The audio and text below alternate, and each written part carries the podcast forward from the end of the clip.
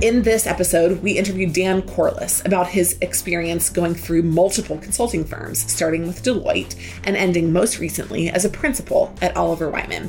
We hear about his career challenges, mistakes, and opportunities that he both took and took advantage of. And finally, we hear about some personal fun things about his life and career. So our interaction with Dan began.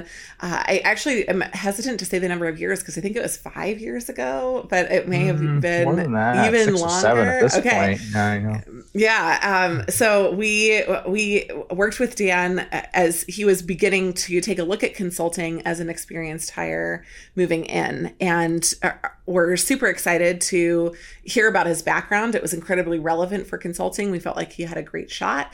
Um, I actually had the chance to work with him directly, which was uh, which was really fun and a very humbling experience because Dan, as you will hear, is kind of an all star and has been throughout his career.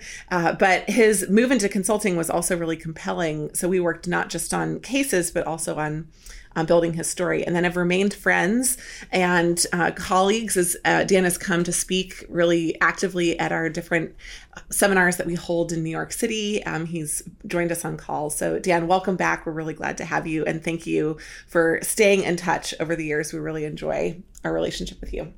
Oh, no problem at all. My first question in my pre-planned questions here is uh, just when you wanted. Tell me what you wanted to be when you grew up professionally. So as early as you knew that, uh, in a way that it was semi-relevant to what you began with, it would just be helpful to have a little personal context about the beginning of your career. Right. I mean, from um, when we think about consulting, there was this kind of uh, a non-direct path. I mean, a lot of folks, um, you know, they go in undergrad and they come out go into consulting, they just know, or they come out of B school and it's just an obvious thing for them, um, or whatever their career path may be. Uh, for me, it wasn't uh, so direct, but um, uh, you know, even early on, pre-business school, I was uh, a sales rep for a very large company, and um, it's kind of a Walmart for the biotech industry. Just sold lots of stuff they use for research and, and development purposes, and consumables and equipment and whatnot. And uh, it was just a giant catalog of stuff, and I had a very large account that we had a locked in agreement with, and I had to find ways to grow the business and um, and just going door to door wasn't going to work. So I, I, was reading the Harvard Business Review, and I was reading about strategies that you know Procter and Gamble used at Walmart, or somebody did at Target, or some giant corporation did somewhere to enter a market, and and I started like you know sketching it out on paper, like maybe I could do that here. Um, and um, you know, so things like that were early for me to kind of think about how can I strategically attack a problem and like pull it apart into its elements, etc. Um, and that led, that led me to business school. Then business school led me to GE, and um, you know, it was a GE a long time. But my first kind of interest in consulting at GE was I was in a leadership program, so it was four six month rotations, like very consulting, like where you parachute into a business, and um, you have to solve a problem in six months. So you by yourself basically, and you given a one pager, and you have to figure out something complex, boil it down. You need to know the people, the process, the technology, and, and uh, get a solution done, and then get like the people to buy in on your solution and kind of start the ball rolling on implementation. So I did that for two years, just like four of these rotations, and I really enjoyed that. And um, and then in my roles at GE, I was like a business builder. I would restructure businesses. I'd kind of go into the burning building and fix it. Um, so again, it was like, okay, figure out what's wrong, kind of build out the frameworks, build out the solution plan, and start rolling it out. Some of the things you might do in consulting, but the pivotal moment for me was one of my last roles at GE, and by then I'd worked my way up to director. My boss was the executive general manager. My boss's boss was the CEO, uh, by a guy named Kieran Murphy, who now runs all GE Healthcare, and they wanted me to solve a very large strategic problem for a billion dollar business, and um, I was being mentored by my boss, who was ex McKinsey and um, just I would go to him and we'd be like hashing things out, and he'd say, you know, when I was at McKinsey, you know, this is how we would think through this problem. He'd draw out like a nice framework, or you know, it's a cliche, but just kind of a way of thinking about a problem. And I said, wow, this is really cool. I'd really like to learn more about this. And I realized that I'd been solving problems strategically, but I'd also been kind of brute forcing things um, and you know hitting things with a sledgehammer and maybe not the greatest data analysis, et cetera, because I didn't really understand you know how to do it yet. Um, so I said, you know, where can I learn more about this, and where can I attack more problems and with this rapid fire uh, kind of turnover of, of projects, et cetera. And consulting was something that um, you know seemed important to me. So throughout my career, there was like elements of consulting or me being drawn to a consulting type solution for a real problem. Um, but it was really that last project, uh, project, but like last role at GE, where my boss was, you know, this ex consulting guy from an elite consulting, went to Wharton, went to McKinsey, and here he was as a, a, senior leader at GE, and he's like walking me through stuff on his whiteboard and how to set things up, and frame things, and even setting up the final deck. This is how we would lay it out, etc.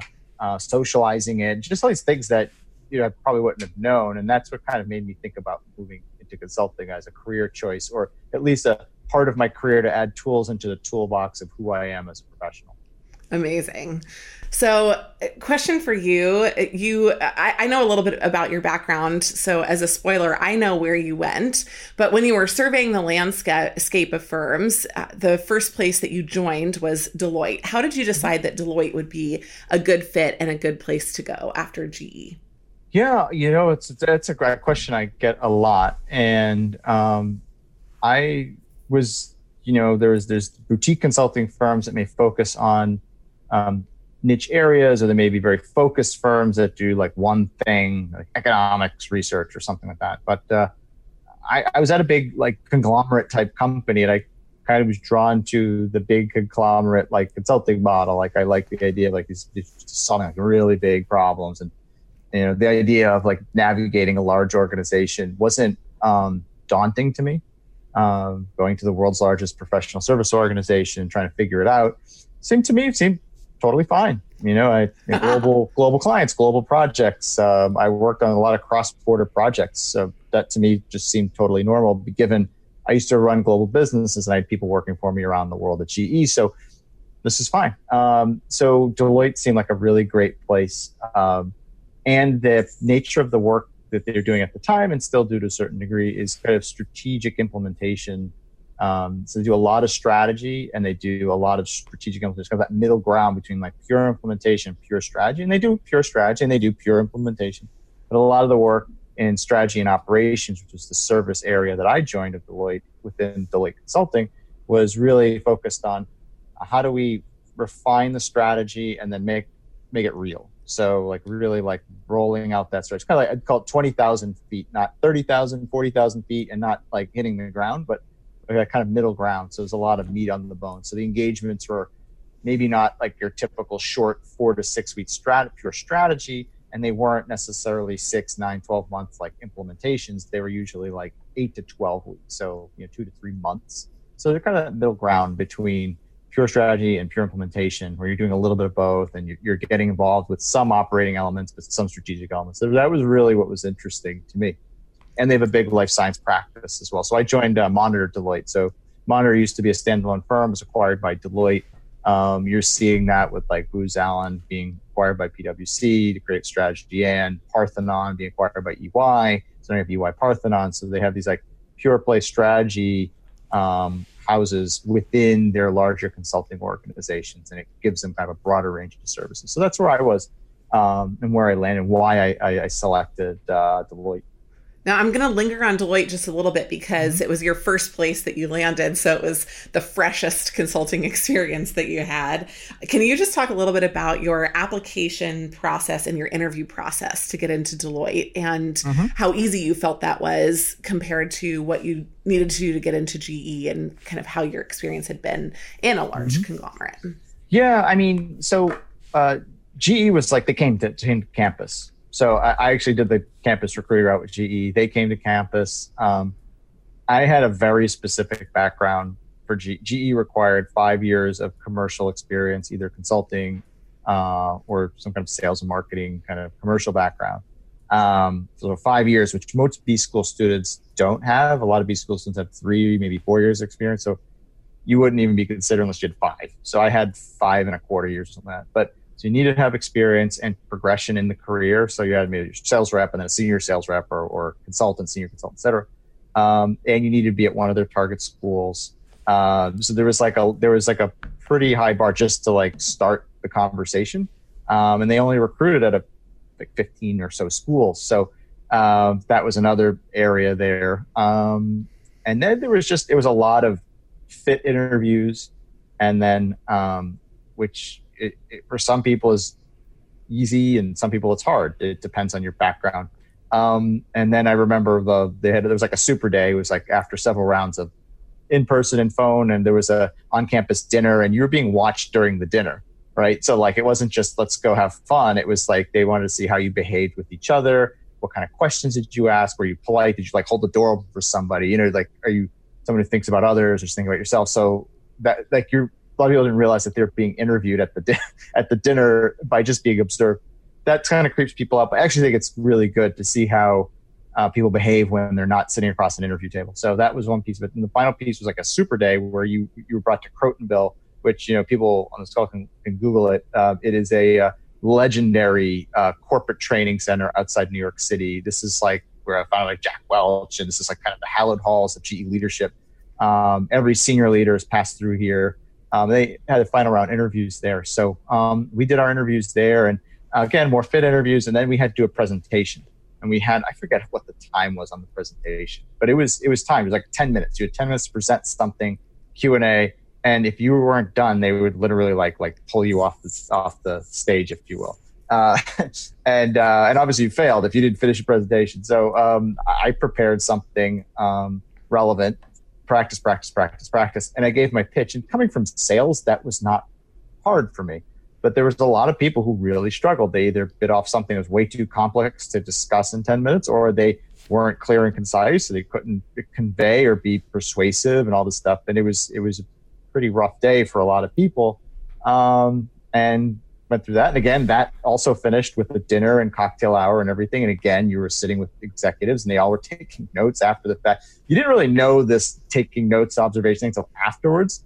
Um, but uh, that was all part of the process. So in one way, it was very difficult. In one way, it was oh, easy. Whereas consulting interviews were are very much about the case. It's very analytical. It's very structured. It's you know you you crush the case, you don't. Um, and the fit piece is important, but um, less so than say like the corporate gigs. So uh, that was the GE process. And, and then, uh, then, yeah, can you juxtapose what you did at Deloitte to mm-hmm. what happened at GE? And again, uh, you were an experienced hire, so it wouldn't yep. have necessarily been exactly the same. So right. if there was anything in particular, hire. so mm-hmm. Deloitte and all the consulting firms I interviewed with, I networked my way in. So I found someone either in my network or someone I was very close with that could make an introduction. Um, you know, sometimes it was like, you know, we'd have an email and a phone call, and then I'd meet someone for coffee, and then say, okay, I feel comfortable introducing this person to recruiting, and then you know, hey, I heard we're, we're hiring. Let me let me let me connect the dots right now. And you know, there was there was usually some work on my part to build the network in, and then so networking your way in is very much the way to get into most of these consulting firms. Um, now that you there's the internet, there's recruiters and stuff like that. But really, the best way to do is to, to like find someone in your network, and network your way in to whichever consulting firm that you can. Um, and then when I was networked in uh, to Deloitte, it was an ex GE colleague. Uh, we had worked together in a part of GE. He was pre MBA. He went through a very elite undergrad finance program, and then he left after the program was over. Went to Deloitte and was doing well. So when he introduced me, it carried some weight because he was already pretty well respected before B school. Um, and then I networked my way in and I interviewed and things like that and very informational interviews. And then they put me into the process and the experience hire process is it's a little more fit based. Um, I still had a case interview, but I had one, not like six or seven. Um, and there was a lot of fit. And then I did a case interview. My case interview lasted 20 minutes. Um, the guy was going through the case. I was, you know, knocking out the here's my framework and here's the structure and here's how I'd set up this thing, whatever. And then the the guy was just like, you know what, I've heard enough.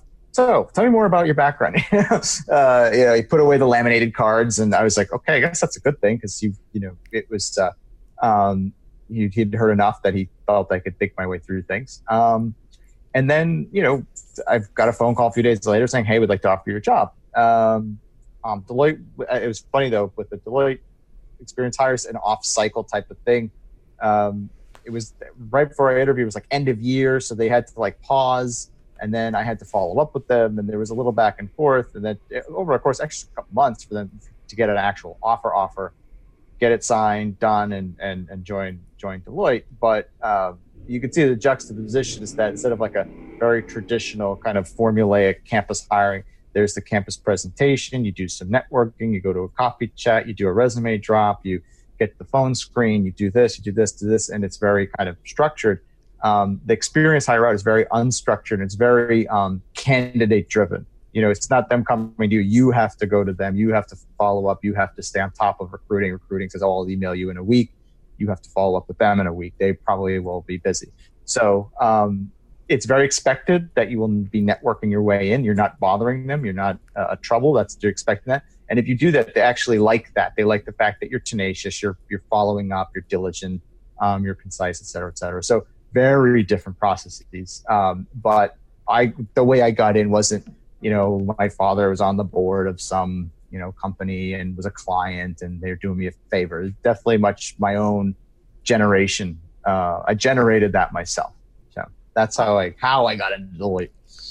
Awesome. Okay. Well, I have one more Deloitte question, and then we're going to take some questions from the listeners, uh, and then we'll dive back into the next stage in your career. But my final question about Deloitte is uh, what was one key skill that you were glad you already had when you joined Deloitte? You mentioned it was a large organization, there was a lot to navigate. Uh, so, what's one key skill that helped you do that and helped you do well there? And what is one that you wish you would have been better at when you joined Deloitte?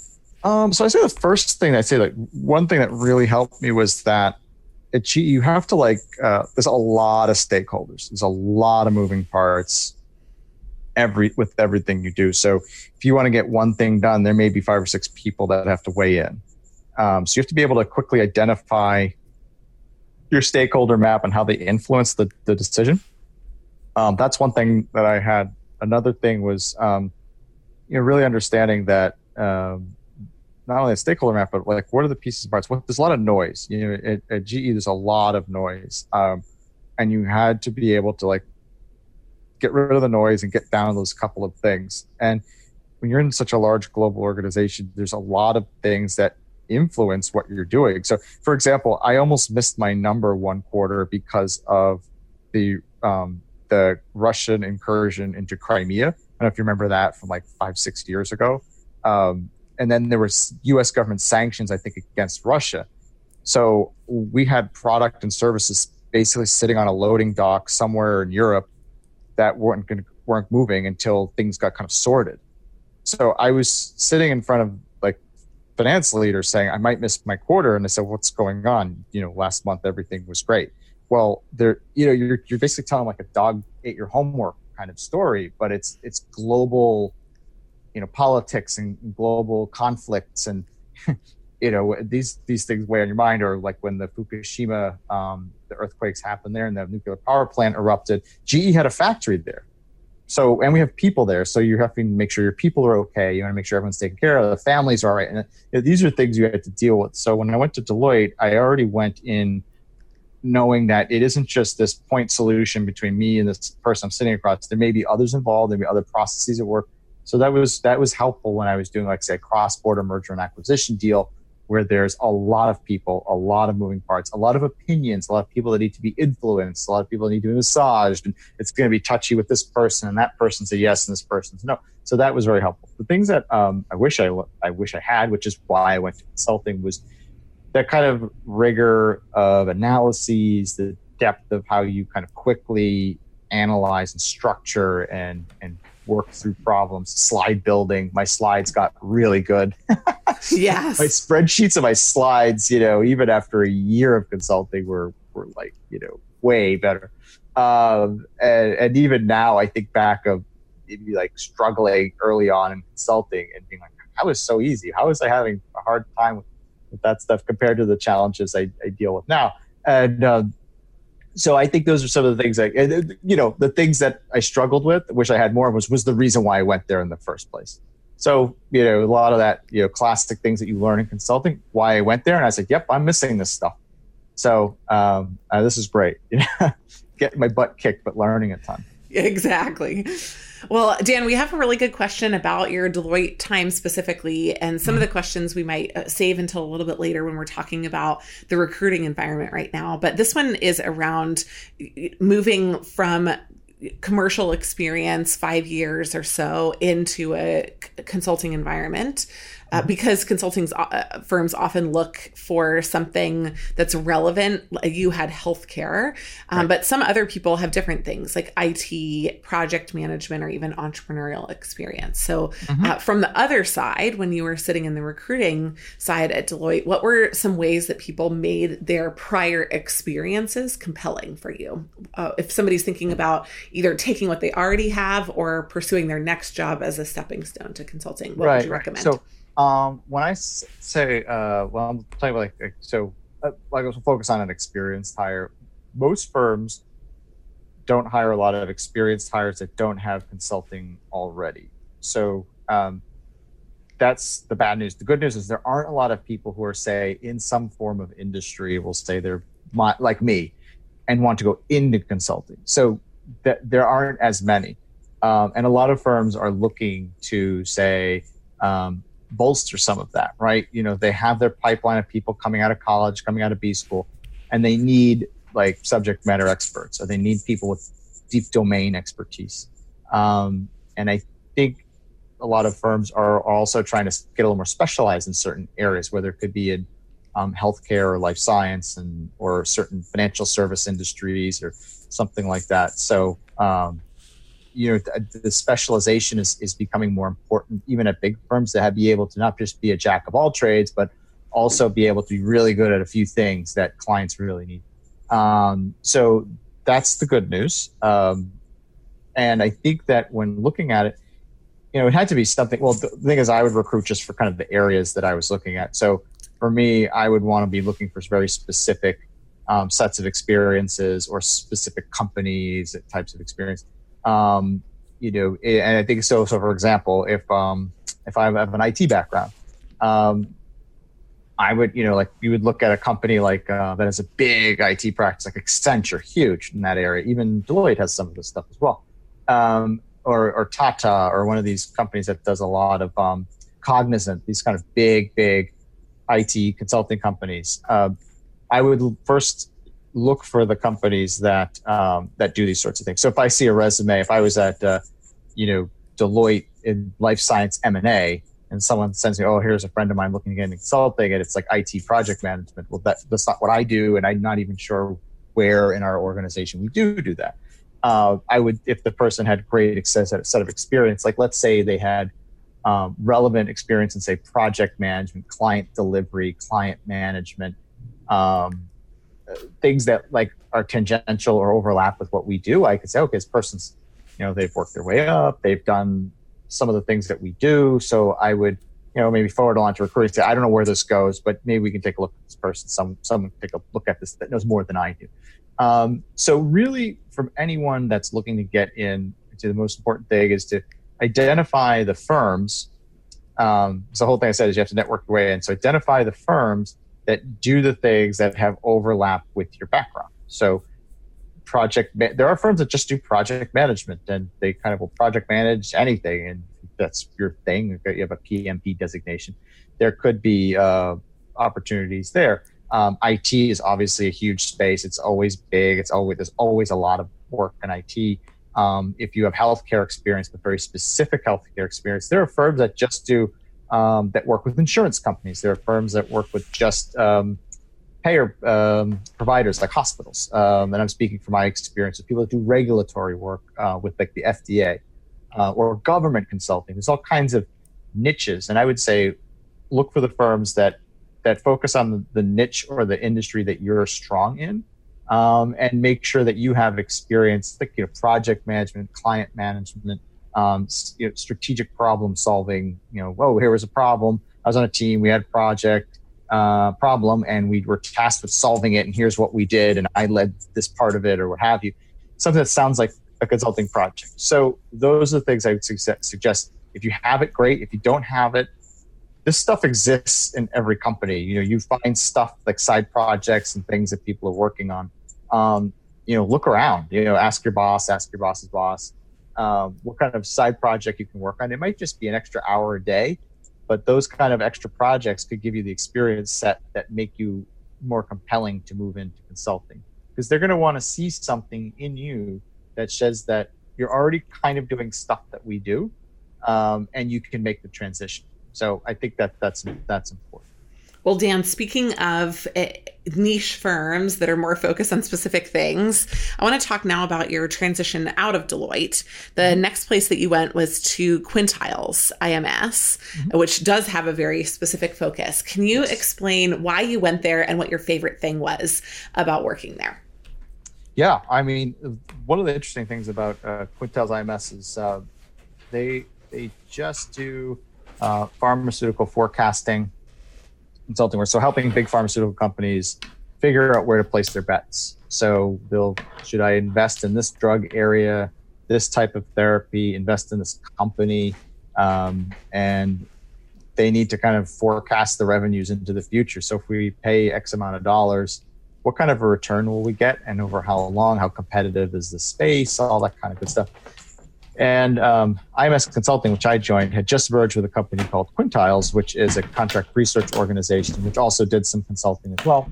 Um, IMS Consulting was part of IMS Health, and IMS Health was a big aggregator of data. They were probably one of the earlier big data companies, um, and they would aggregate all kinds of pharmaceutical sales data, volume, sales numbers, uh, at very granular levels that a pharmaceutical company can slice and dice and analyze um, even sales rep activity and territory density, all this kind of stuff that they, they held. And as a consulting arm, we had access to this like, huge mine of data. And we would pull on that data and just analyze it and provide uh, answers to our clients. Um, I got a lot of great M&A experience at Deloitte. Um, and I wanted to get more into the how do pharmaceutical companies think through placing bets and making decisions on where to invest and why and whatnot and basically that's all IMS Consulting was doing at the time. Uh, they've moved into some other stuff now, but but basically, I was just doing project after project after project like this. Whereas if you were at a, a big consulting firm, you would be doing pharma projects, you're doing med device projects, you're doing all this other stuff. And at that point, I wanted to just learn about this, and I just got one rep after the other.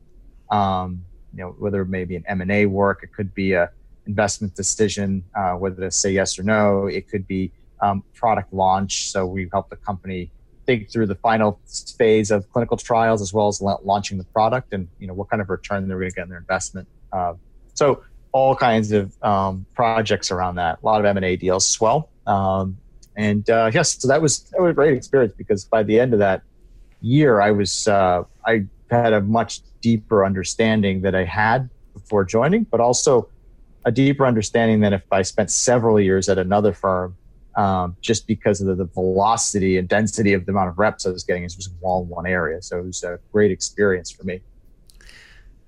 So Dan, uh, Great. So another transition after that, after you had that velocity of reps, was that you moved over to LEK. Mm-hmm. And so, similar question: What about LEK? Did they do really well? What was compelling to move over? Yeah, no. LEK, LEK? Uh, reached out to me. Um, they said, "Hey, you know, you're at IMS, and uh, you know, we'd really uh, like to." Um, uh, expand our capabilities to understanding you know, big data and data analysis.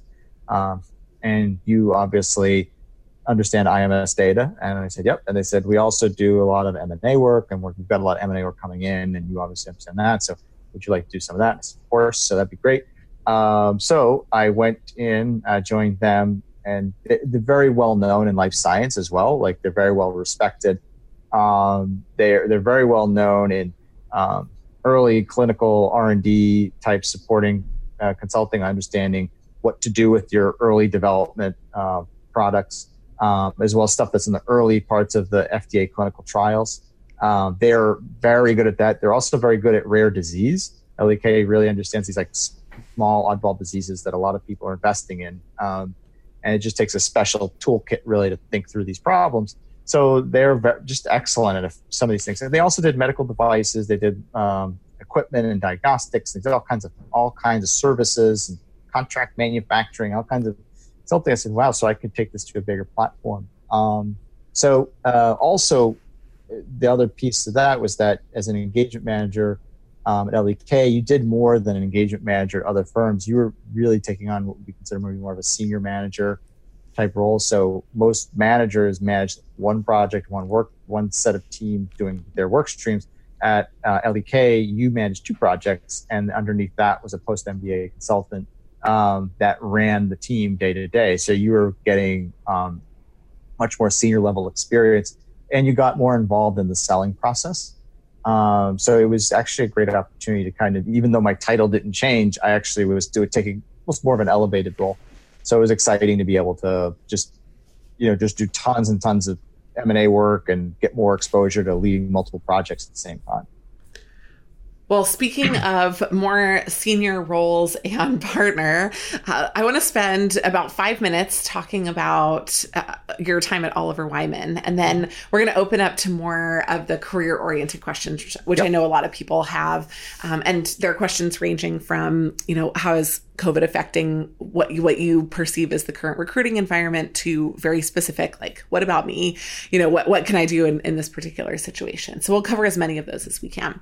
Yeah, uh, but, yeah. but I do think that it's really interesting that the uh, most recent stop on your tour de consulting uh, was at Oliver Wyman. And I would just love to hear a little bit about specifically, um, you know, the, the type of work that you were selling, how it was different in the way that you use data and problem solve involved compared to the other firms that you had worked yeah, with? Yeah, yeah, yeah. No, it's great, great. Uh, so I'll start with um, kind of the LEK data analysis. So we'll actually go back to IMS was um, their own proprietary. They were the data. Like people would buy the data. Other consulting firms, pharma companies would buy IMS data. It's kind of the industry standard um, to understanding everything. So people would buy member memberships to the data, or they would buy cuts of data from IMS. So that was my first set of data analytics, and they had their own proprietary analysis tools um, to analyze data. So it was actually quite interesting to be like the owner and manipulator of the data um, at LEK. Quite convenient uh, in some ways, right, Dan? Yeah, I know. It's kind of like uh, not a monopoly, but it's kind of like you know, it's like you've got the water in the middle of the desert. It's like come come to me.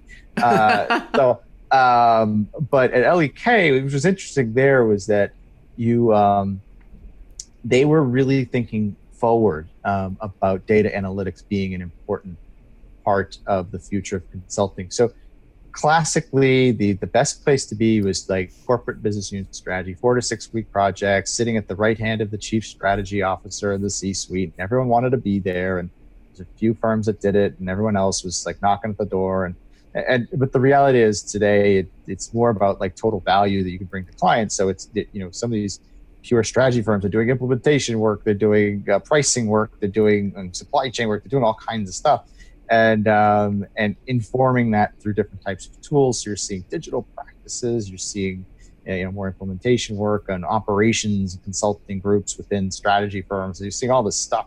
Um, LEK uh, does doesn't have the scale really to do like big implementation projects. That wasn't their interest anyway. But um, what they did see was an opportunity around analytics.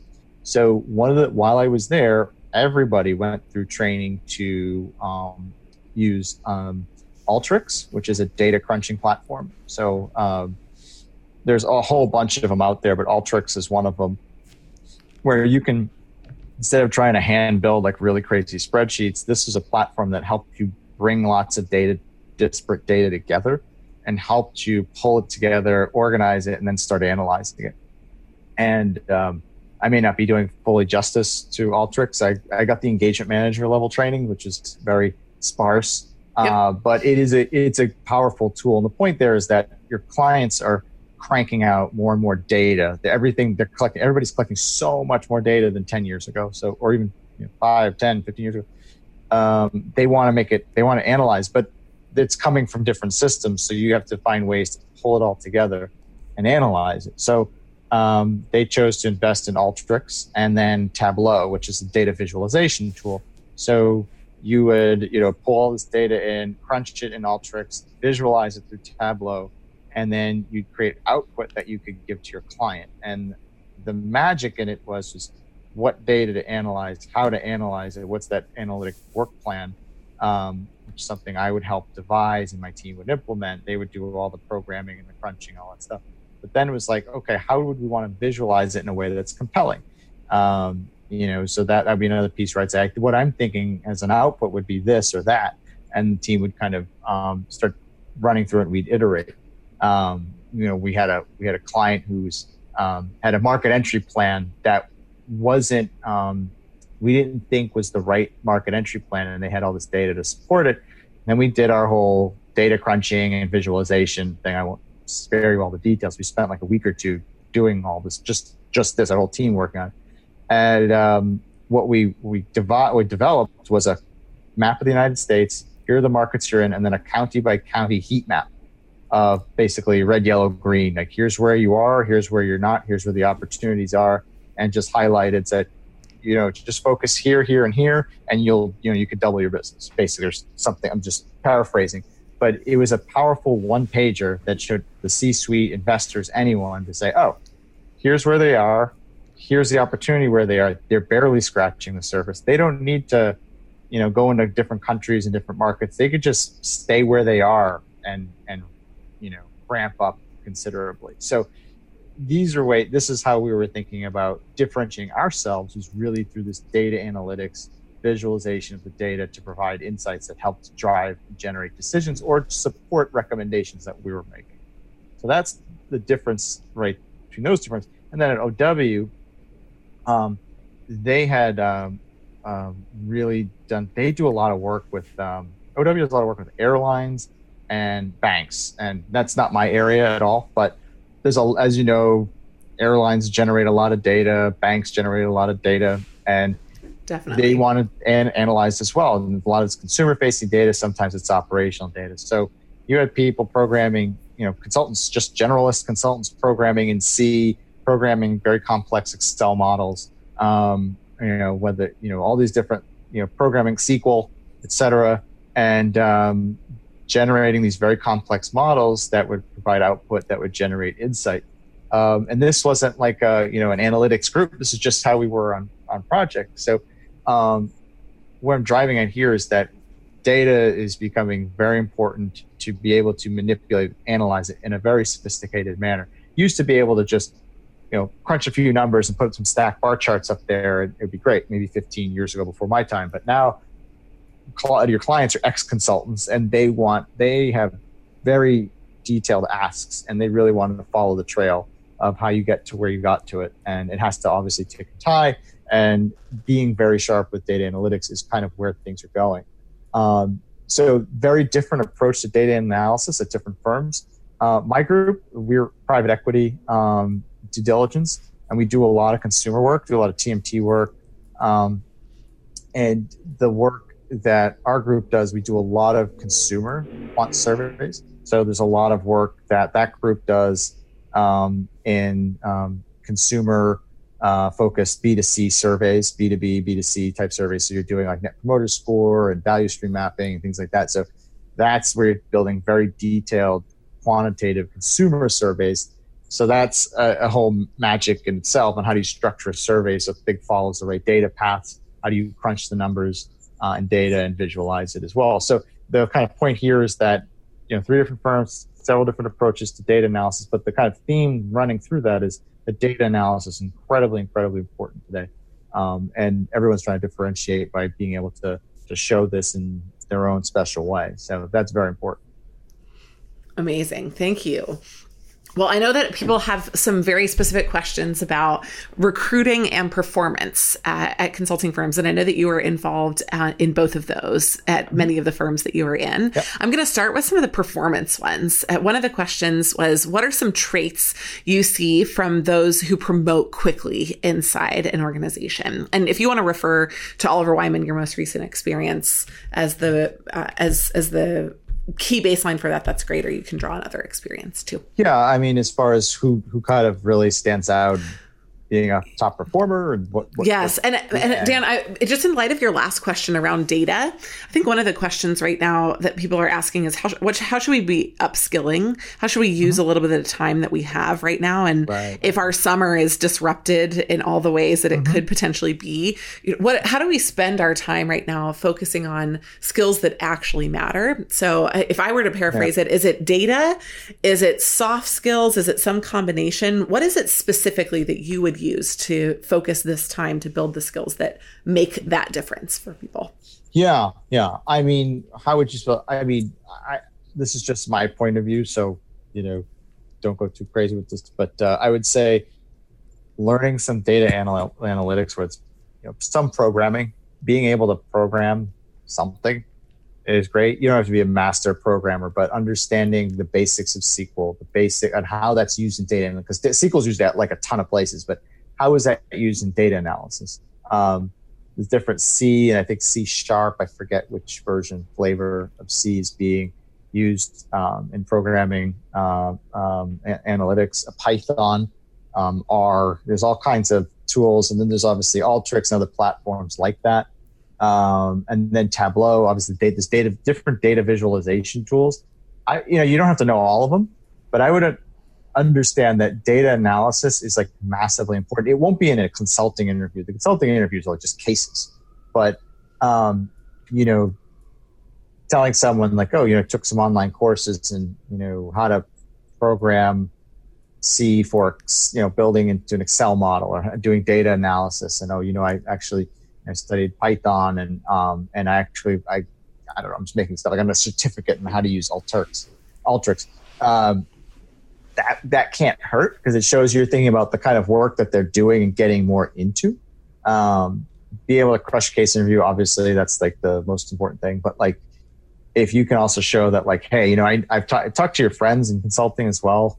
Um, this is like huge. You have someone who can like crunch data like that and build a good model that doesn't blow up at two in the morning the day before it's due, all that stuff.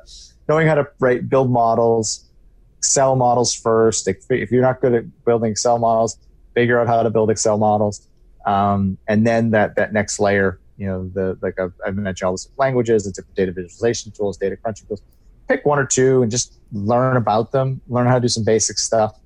Um, because if you can show, I think if you can show that in an interview, saying, you know, if you're going to a non-technical consulting role and say, hey, you know, I learned, you know, while we had some downtime, I learned how to program this. I learned how to build those models, and you know, be happy to walk you through a model I built or something, something like that. Uh, that just shows that you're trying, you're thinking ahead and how to position yourself for that, you know, future's place.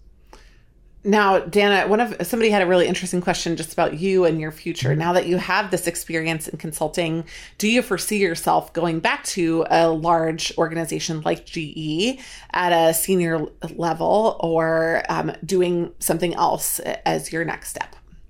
Um, my, my next step it's it's it's an interesting one. I've uh, you know I don't know that I'd want to go into a very large place like the GE, but I wouldn't say no to things. Um, you know, I can really think about. I have to be coy because I'm working on a couple things right now. um, Fair. We, but, uh, you don't have to disclose anything, but yeah, just tell tell us where your mindset is in terms of yeah, what you yeah, would and wouldn't do, or you know, some sometimes you know too much, Dan. So we're interested. Yeah. In, so I'm, I'm looking at a very senior consulting role, uh, helping lead um, a practice area at a fairly well known uh, consulting firm, which is mm-hmm. going to be vague there, um, and um, also looking at a very interesting role um, in industry. Um, so just to give you an idea of, of what I'm, I'm looking at, just to kind of leave those there. Well, great. Uh, well, but yeah, here, but yeah there's there's definitely things things that I'm I'm pursuing uh, as opportunities. Let me ask another question related to that because I'm sure it may affect what you're thinking about doing now. Mm-hmm. Uh, from a macro economy perspective, you can see a lot of things in mm-hmm. the consulting world. What do you expect to see in recruiting in the consulting realm and sales, project sales in the consulting realm in the next six to 12 months versus some of the uh, problems that you think industry will be solving in that same period yeah, time? Yeah, I mean, you know, there's areas like healthcare and life science and other types of things that are just just booming right now. Um, from a sales, you know, project sales perspective, there's certain yes. industries that are doing really well. There are areas where, I mean, I don't know anyone in like say aviation or travel and leisure consulting, but I can imagine that's a terrible place to be right now. Um, however, there are probably firms that um, have a good um, reputation for crisis management in their respective industries. They're probably busy, so they probably canceled all their projects or they put some on hold. But um, but uh, they're probably saying, okay, uh, we need to figure out how to get through this, and then how do we you know build is going to be a big thing. But to be honest, a, a lot of companies are uh, saying like, we don't know what the next three to six months going to be like. But you know, we didn't have um, the economy didn't crater because we built the economy's growth on a house of cards. Um, it, it's built on solid quarter over quarter earnings, uh, profits, growth, you know, new product introduction, successfully competing in marketplaces. I mean, it was built on good stuff. Um, and I think the market will get back to that, but it's going to take some time. So I think some companies are saying, listen, we may freeze hiring, we may slow down a few of our projects, but um, we need to keep staying the course because the fear is that this isn't like a um, right now that if this isn't something that's going to be sustained for multiple years, that it's going to be a problem where if you're not ready to go, the, the market's going to leave you behind. Every market, every industry is hyper competitive. If you take your foot off the gas because you're afraid of some great depression that's coming and it doesn't happen, and your competitors, you know, maybe took their foot off gas a tiny bit, but instead of going 100 miles an hour, they stayed at like 70, 75, and you went down to 25 miles an hour or stopped, um, they're going to be that much farther down the road. Um, so the work is still happening, and I think people are going to say, okay, how do we adapt and plan for crises in the future? Maybe not a pandemic virus, but maybe there's, I don't know, some weather event or something, you know, some massive tornadoes that knock out Texas oil refineries and sends the global oil market through the ceiling. So, you know, there could be some other kind of dislocation. How do we plan for that? How do we plan for this for the future? Um, what's business going to look like in the future? So, um, I think those are where you're going to see the opportunity. So, I think you know, the consulting industry hasn't stopped. Um, and I think um, it may have paused in some areas, but I think some other areas are heating up. And I think it's actually a great time for consulting because nobody saw this coming. In, you know, so I think they're going to say, okay, how do we plan for to, to keep going during a crisis? How do we keep our teams working? How do we keep our businesses running? How do we keep things going? And they may be able to. They're needing consulting for that as well. So I, I kind of see like there may be a lot of pausing going on. If you look at hiring, obviously pausing on hiring, things like that. Maybe they're not going to move into the new office that they were going to move into. But as far as servicing their clients, they're going to do everything they can. Um, so some of the nature of the work may have changed a little bit. There may be a pause in some projects, but some clients are saying, "Listen, I'm trying to, I'm planning the next three to five years. Like this may slow down a little bit, but we're still doing that big merger with that company. We're we're still launching those products. We're still doing things." So they have to keep moving. There's only so much pausing they can do. Hopefully that answers the question. That's great. Dan, I have one final question for you just mm-hmm. to honor your time. And thank you so much for joining us today and sharing from yeah. your experience. Uh, this is a two parter question because people mm-hmm. asked uh, two different versions of really the same question. One is um, I come from largely entrepreneurial experience, not that kind of like perfect corporate experience that you were talking about before. Yeah. And one is I came um, from a PhD background, so I'm an advanced degree candidate. What are the skills or experiences that they should be focusing on when networking with or pushing in uh, for their first roles in consulting? Right, right. So, kind of an earlier point uh, around niche, niching. Uh, something I tell entrepreneurs um, like you want to like you can't be everything to everybody. You have to figure out what you know what what is your brand, if you will. And I think people need to think about what their brand is. If you're an entrepreneur and you've uh, built businesses up, um, you know, it, if you're going to say a, a Deloitte and going to their, uh, you know, working on Fortune 100 or Fortune 50 clients, it, there may be um, challenge there. Um, but I would say if you identify for an entrepreneur, if you identify practices or firms that have practice areas that focus on growth and innovation, um, you know that's a that's compelling for someone with an entrepreneurial mindset who says, you know, I built companies, I started companies. Um, ideally, you'd be doing it in the same industry that you were already in. Um, I'd say so. Whatever it is you're an entrepreneur in, find the firms that have some innovation side to it in the industry you're in um, make it a path of least resistance is kind of my coaching there. Amazing. Um, mm.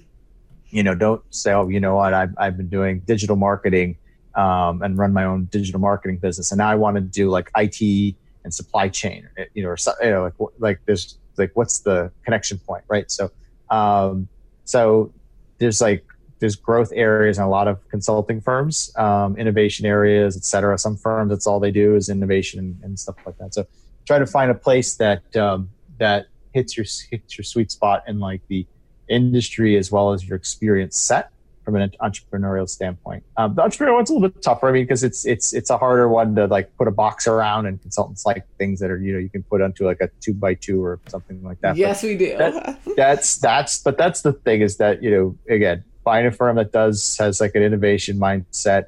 No startups and innovative companies don't like small. I mean, small innovative companies, large innovative companies. The small companies they don't have budget for consulting firms, startups don't have consulting budgets. So um, where you just find yourself is like companies that like, hey, we help companies innovate, you know, and grow and things like that. And as an entrepreneur, that's what you're, you're doing. So you have to be able to prove you've done it in like a very organized way. You know, the kind of like the way I used to do things by brute force isn't like probably the way a consulting firm is going to do it. So we say like, oh, you know, here's how I, I, thought about the problems. Here's how I broke them down. Here's how I, I you know solved the problem and then implemented. And I think that's very compelling because companies at all sizes sometimes need help cracking the nut on innovation and, and growth. Um, so the second part was around PhDs. Um, this is actually a, a, PhD is actually a great entry point. Uh, now, assuming the PhD isn't from 15 years ago and you're not doing anything with the PhD, but if you have a technical PhD, um, there's a lot of firms that have entry points for people with a technical PhD. So, um, say you've had a PhD and you've done postdoc work, or you've done a PhD level job um, somewhere. Um, most firms have an entry point for people with PhDs, some kind of technical track that intersects with the generalist consulting track. Um, so, for example, Deloitte and LEK both had what was called life science specialist. I forget, I actually can't remember what the um, Deloitte term was, but LEK, they had a life science specialist. They'd take someone who's PhD plus postdoc or whatever experience or med school plus you know maybe they'd been a practicing physician or not sometimes right out of med school or research and they would go into the life science specialist programs so you had to have a phd or an m medical degree that was the requirement and you spent two years um, as a subject matter expert on life science projects and you were the person they went to to help you figure out the technical parts of the project speak to physicians etc um, and then after two years you were promoted to consultant which is actually the first uh, job you get out of B school is the consultant at LEK. So then they'd be a consultant for two years, and then become an EM. And Once they become a consultant, now they're on the consulting track. But those two years are used for them to one add tons of value as a as the PhD, but also have them learn consulting. So after the two years, you know, they can basically run projects on their own, and they know how to build really good PowerPoint slides and all that kind of stuff. But they still have that science set. So if you are a PhD, like listening to this, um, based on you know what you're doing um, you if you're in a role that doesn't really lend itself to a kind of consulting kind of work um, you know see if you can get into projects where you are doing project work like you know we were, we wanted to analyze something. We need to solve something. The executive team wanted help with something. So i joined on this team. Again side projects. Doesn't have to be a full-time job but i'd say side projects help. So after a course of a year you do two or three projects.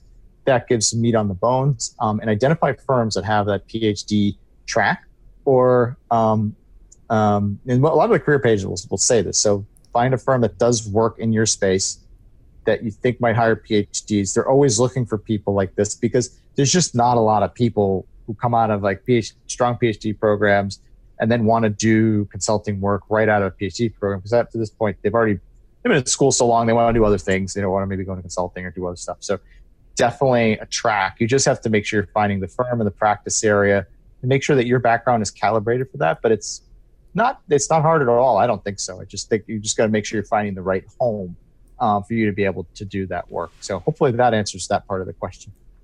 Dan, one final question for you. In 30 seconds or less, what is mm-hmm. your top career advice for people who are uh, maybe a couple of years behind where you are yeah. at the moment?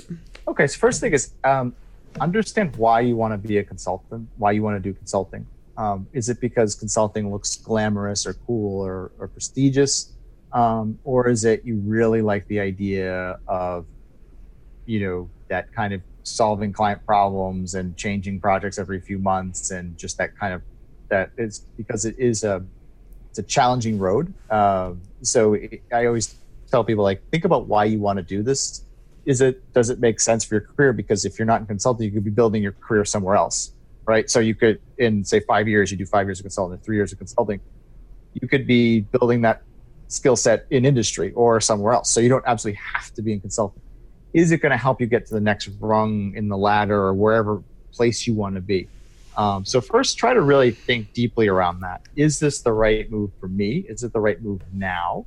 What will I? What am I going to be able to add? What am I going to contribute? Right? Because you're going to have to contribute something to these firms. And then what is the? How am I going to get some benefit out? And will that get me to where I want to be? So uh, you know, some people will will be doing like uh, digital work, and then they go to a consulting firm. There's a name brand in digital consulting um, and then they leave that and they go to I don't know Google or Facebook or something like that, or a tech firm in more of a strategic product management role. In the answer, what if the answer was I would never have gotten there without consulting? Then that's great. Um, that's why I went to B school. The role I got at GE, I would never have even known about the job unless I went to B school. So um, answer that question, and then the next thing is like, do I have the right skill set? What do I need to do? And if you, if the yes is all across the board to this point, now it's targeting firms where you will be successful getting into. You know, don't, don't just look at the glossy, fancy names. Just find places where you know this is something you want to do. Find the firms that do what you want to do. Start building that plan to get in. Right. So day one's the job. I would have to have a job offer. You work backwards. I would have to pass through interviews, which means case interviews, which is hiring Jenny and her firm. Um, getting to interview process, getting to recruiting, getting introduced, networking my way into people who can get me introduced. So follow that process, build that process map out. It's going to take six months to a year, but you know, building yourself up, making sure you're doing this for the right reasons, getting the experience set, tailoring your background story so that it fits, and then the networking plan, and then obviously the prep plan and I'll be I won't and my selling piece here for Jenny or team is obviously I'm not getting a commission for this call just but but uh, uh, you really do not want to underestimate case interviews. They are very weird. They're hard. And I was a biology major in undergrad and I went through organic chemistry and physics and all kind of nasty stuff. Um, it, they're very hard in their own way and they're very unique. You don't do case interviews anywhere else in your life. Um, so if you're going to do this and you find out you're going to start interviewing, you need to. I, I prepped for like a couple months because uh, I was way out of school at this point. You know, if you're right out of school, these aren't that hard. They are hard. So really, really be just have these absolutely nailed. I mean, because if you do not nail these interviews, you're going to have a hard time. So you come in as an experienced hire, hmm, maybe this background, I don't know, I don't know. You crush the case interviews, you're, you know, you have a very good shot of getting. So that's my final piece there. Uh, make sure it's right for you. Make sure you tailor yourself to, to fit that, the experiences that you may need that overlap. Set that plan in motion, identify the firms, and really structure your approach to getting in and, and be persistent, and you'll get in. I'm not special. Like I said, I don't know uh, board members of consulting firms. My father isn't the CEO of a client. You know, I, no, I had no special uh, nepotistic favors. It was just my own diligence and hard work. So anyone can do it just um, make sure it's right for you and then just go get it. Amazing. Dan, with that, I will thank you so much for joining us today. And we appreciate you, Dan. We appreciate your the journey that you've been through, and we're so grateful for the wisdom that you shared today. Thanks again. Hey, no problem. Um, and thank you so much, Jane, for having me on. Um, you know, you guys do great work, and I would not have not be where I am without you guys. So uh, thanks again and uh, always happy to help and hope all you have a great uh, day and uh, stay safe everyone thanks so much for listening to this podcast Strategy Simplified is about making strategy and strategy roles more accessible to you. Find more at managementconsulted.com or email us, team at managementconsulted.com. In addition, if you would like or love this podcast, we would love to hear from you. If you've got feedback on it, please send it. And if you have an idea for a great future guest, we would love to hear about it. Thanks again for joining.